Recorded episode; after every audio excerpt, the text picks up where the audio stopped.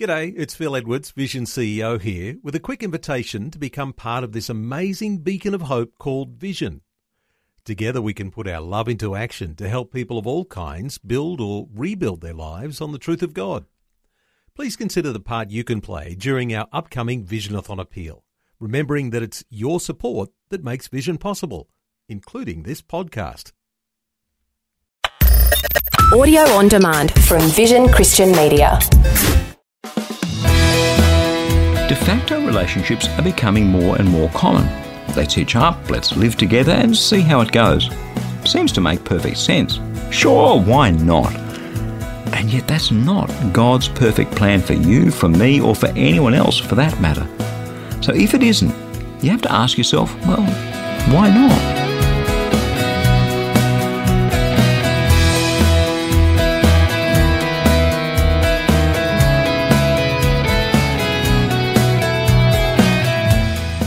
I'm Berni Dymet, and thank you so much for joining me again on Christianity Works. Today we're going to dive deeper into God's Word in this last message in this series called Family When Things Don't Turn Out the Way You'd Hoped. And please do stay tuned because in just a few minutes I'll be sharing something truly special with you to help you live in victory on those days when the daily grind of life, yeah, just seems to be grinding away at you more than it should be.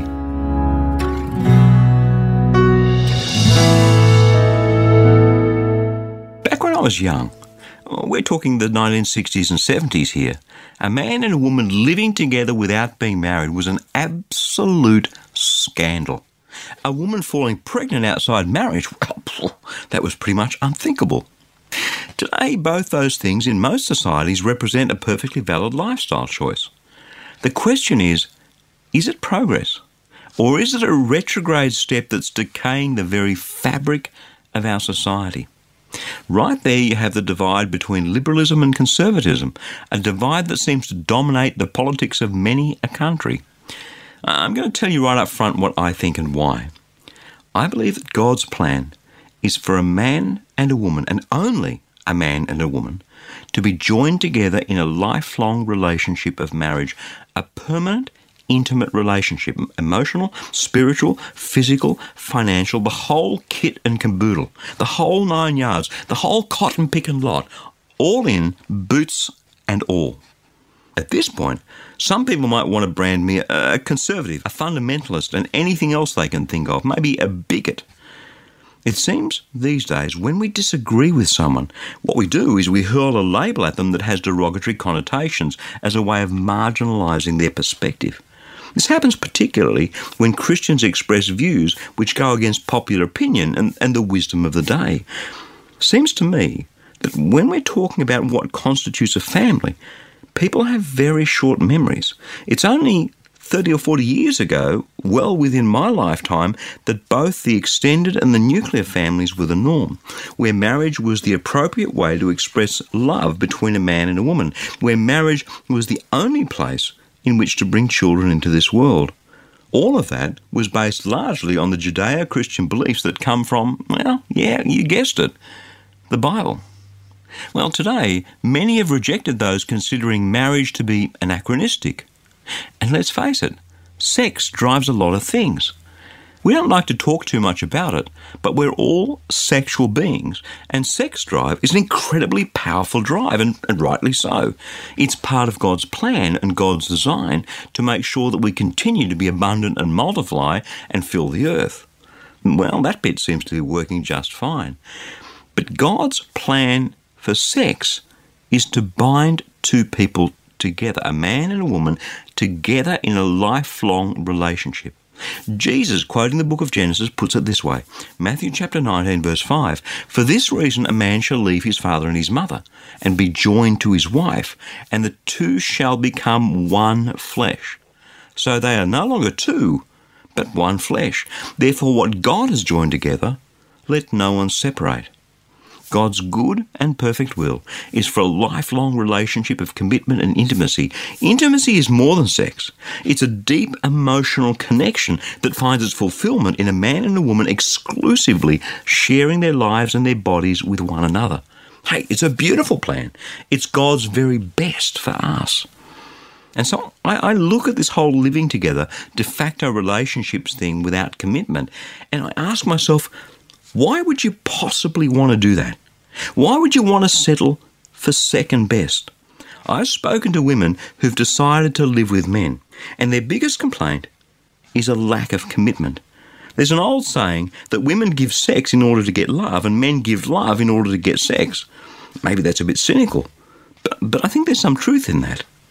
Remember one woman living with a man saying to me, My mother told me never to live with a man because if you do, he won't want to marry you.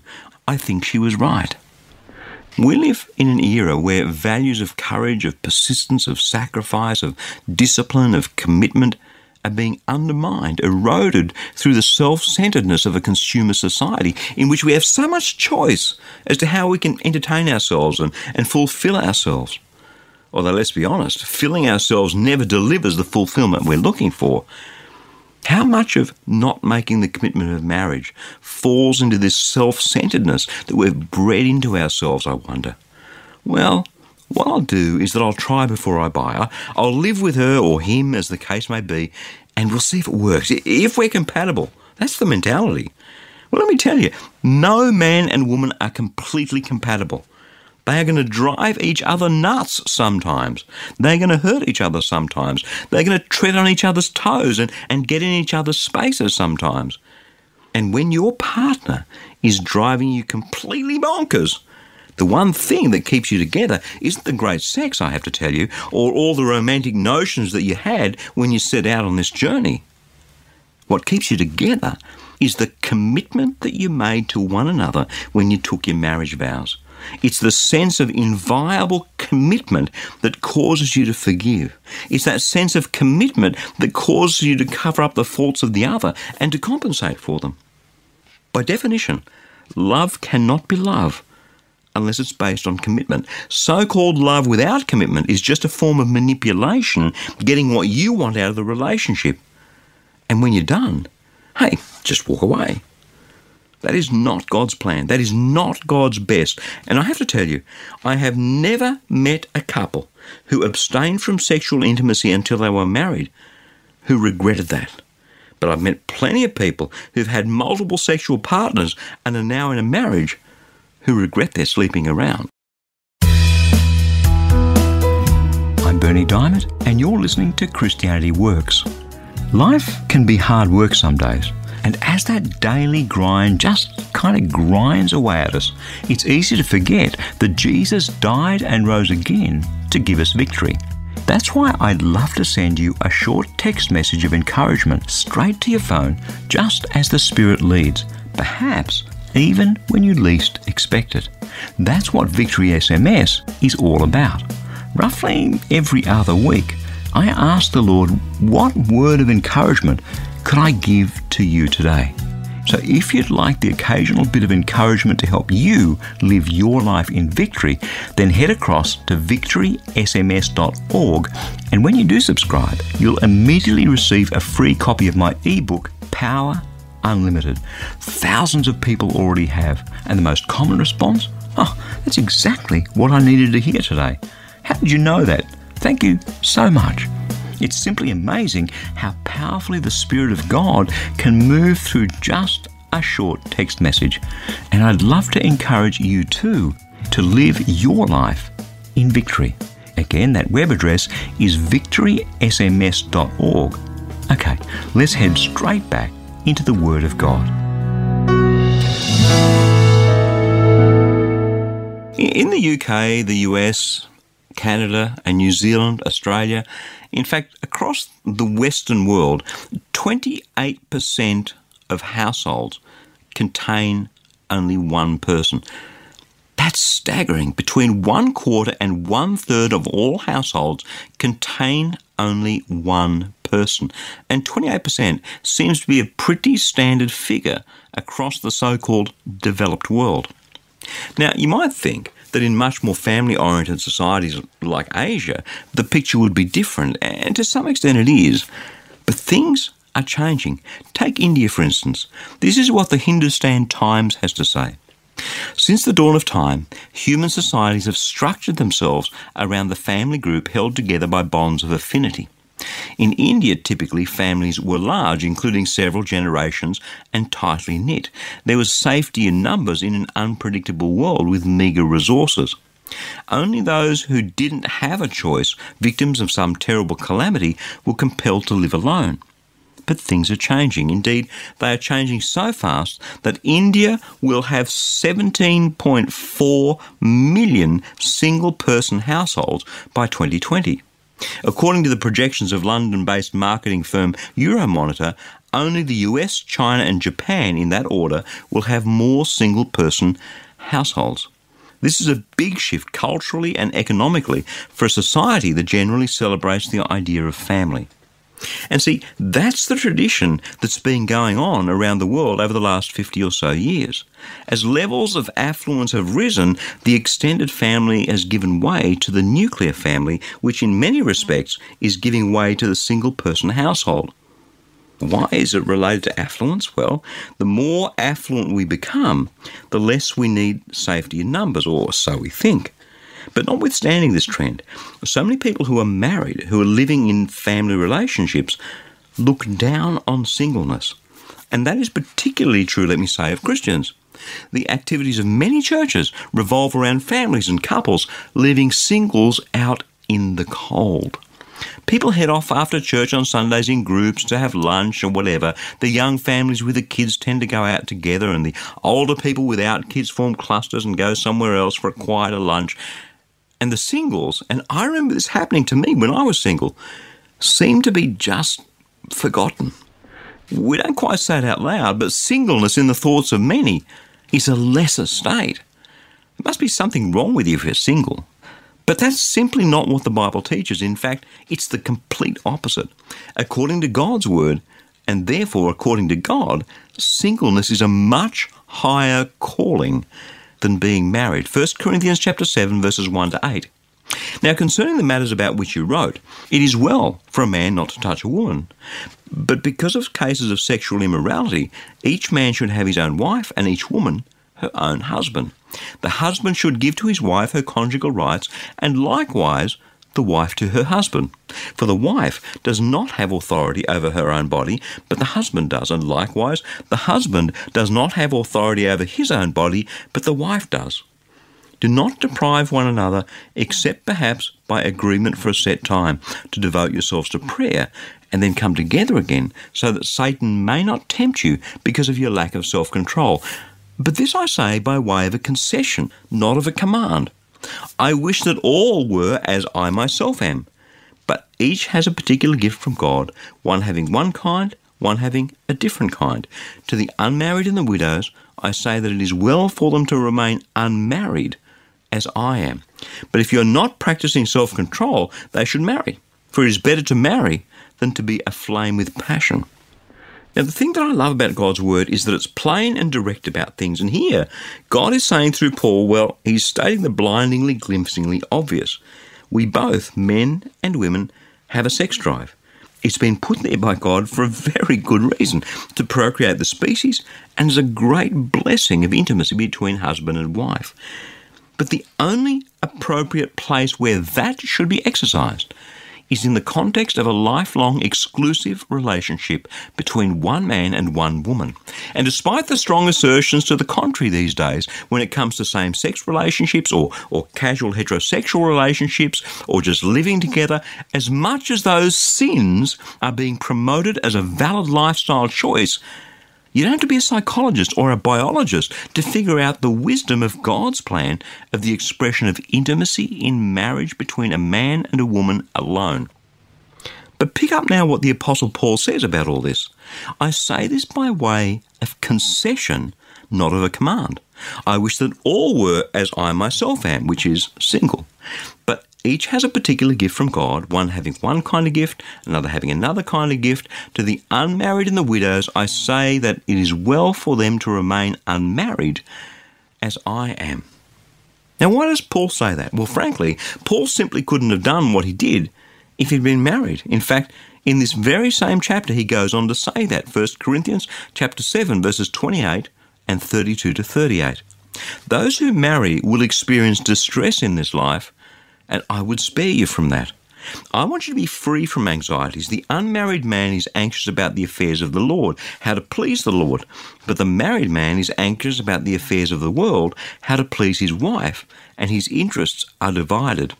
And the unmarried woman and the virgin are anxious about the affairs of the Lord, so that they may be holy in body and spirit. But the married woman is anxious about the affairs of the world and how to please her husband.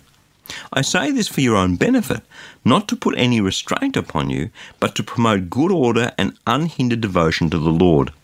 So then, he who marries his fiancée does well, and he who refrains from marriage will do better. A wife is bound as long as her husband lives, but if the husband dies, she is free to marry anyone she wishes, only in the Lord. But in my judgment, she is more blessed if she remains as she is. Do you see what he's saying here? Singleness is a higher calling than marriage because when you're single, you can be singularly focused on God and getting about the business of doing what He's called you to do. So, to those who are single, let me say this recognize that this may be God's calling on your life. If it isn't, if in your heart of hearts you know it isn't, don't rush out there and get hitched to the first wife or husband that comes along. As someone once said to me, when I was single and keen to find a wife, the only thing worse than being single is being married to the wrong person. But if you know in your heart of hearts that God has called you to a single life to serve Him, then I want you to be encouraged today to recognize the high calling that He has put on you and to get on with being who He made you to be. Don't let the trashy opinions of others who seem to stare down their noses at your singleness distract you from what God has called you to do. The one who marries will do well, but the one who refrains from marriage will do better. And to all those who are living in families and, and enjoy that, I pray that this message about singleness will be a bit of a wake up call of the special single people that you have in your life. Churches, wake up to these special people whom God has called and placed in your midst. They're free agents, free agents to work as soldiers of the Lord in the spiritual battle for souls that's playing itself out around the globe. They are capable of giving time that married people aren't capable of giving. They are capable of getting up and going wherever God calls them on the globe to serve Him in a way that we married people are not. The single life is a much higher calling than married life, a calling that, as Jesus said, not all are able to follow.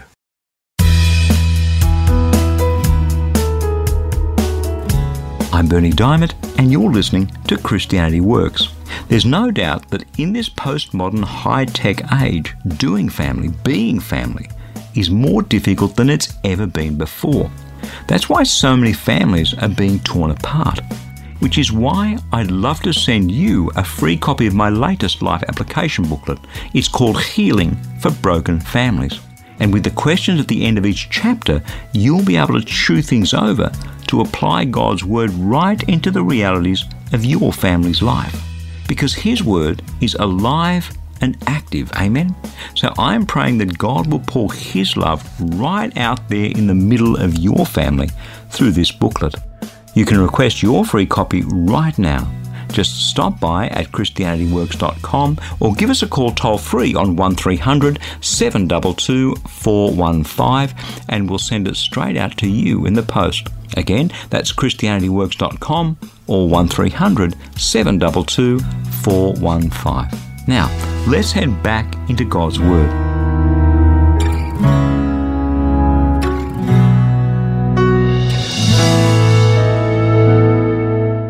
Over the last few weeks, we've been talking about all different aspects of our families in this series that I've called Family When Things Don't Turn Out Quite the Way You'd Hoped.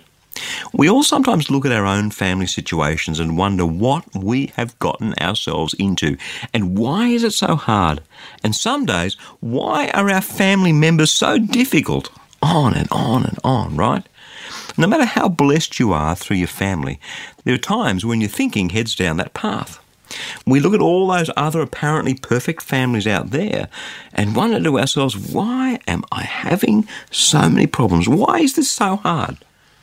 We think at this point that we're Robinson Crusoe, that we're the only person on the planet that's going through what we're going through. Why is my husband so difficult? Why, why doesn't he get it? Or why is she so emotional? Can't she just think through it logically for once in her life? Or when it comes to our children, is he ever going to grow out of this? Is she ever going to turn out all right? Why can't they just do as they're told for once? And for those who are single, for those whom we talked about before the break, who are part of the mounting statistic of single person households across the globe, if only I had some more people around me who I could talk to, who, who understand. Those pressures mount up and mount up, and unless we have people to share them with, people who've been there, people who aren't directly involved and yet understand and care, the pressures can become unbearable. One of the things that God's Word talks a lot about is His family, the church. Now, I know that many people have had bad experiences at church. We all have, in fact, truth be known. And the reason is that there aren't any perfect families on the planet. And God's family is no different. In fact, because it's so much bigger than our immediate family, there are many more imperfect people in it to frustrate us and to annoy us and some days to hurt us. People often look at the church and they imagine that it's like, you know, Noah's Ark, two perfect specimens of each type. But that's not it.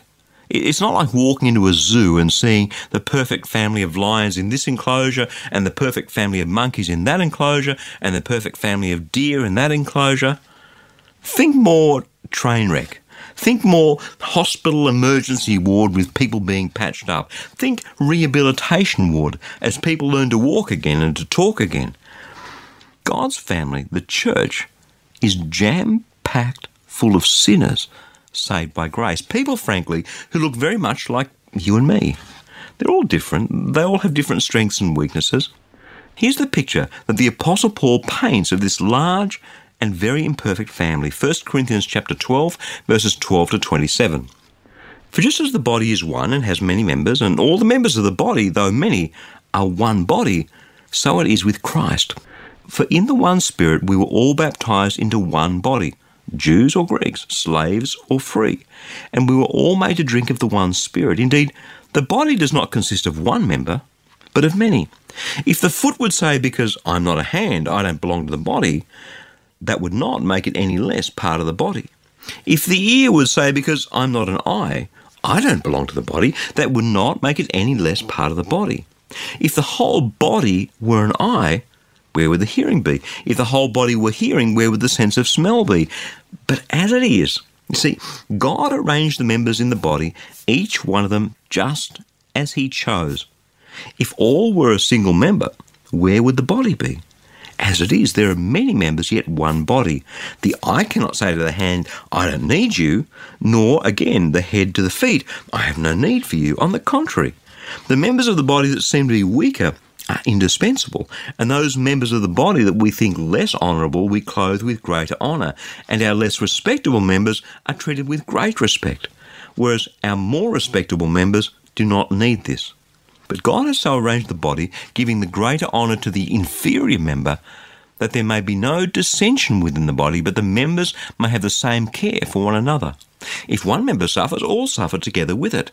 If one member is honoured, all rejoice together with it. Now you are the body of Christ, and individually you are members of it. That's a really powerful picture. People with different abilities and different attributes and different weaknesses. See, my weakness is probably your strength. I don't have a pastoral bone in my body, but you're able to visit people in the hospital and, and sit with them for hours as they recover or perhaps as they die. You may not be much of a public speaker, whereas I'm able to stand up in front of a group of five people or 50,000 people and open the scriptures in a way that changes people's lives. Does it make sense for my inability to do what you can do to get you upset or vice versa? No. And in that family, in God's family, there are people who've been through what you're going through in your life.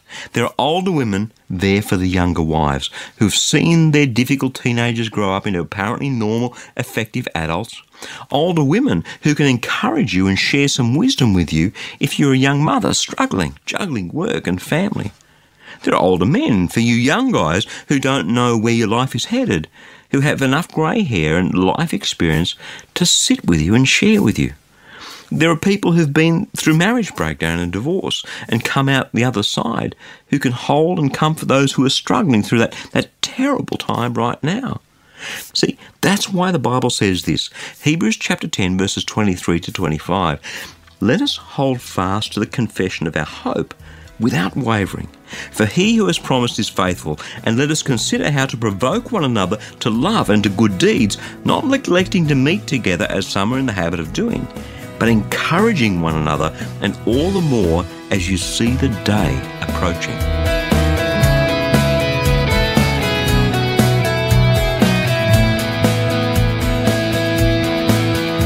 Christianity Works program is sharing the powerful, practical Word of God with so many people in over 160 countries around the world.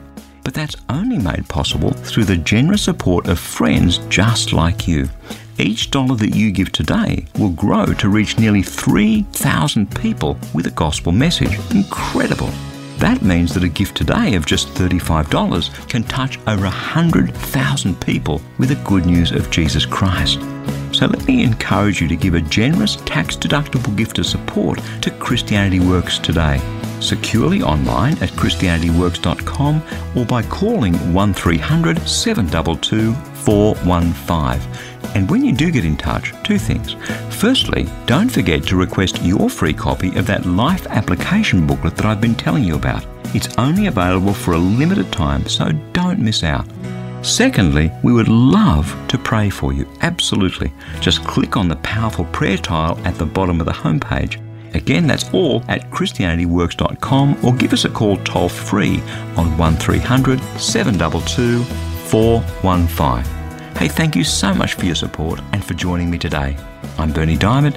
I'll catch you again same time next week with another message of God's love, God's grace, and God's power for each one of us in Jesus Christ.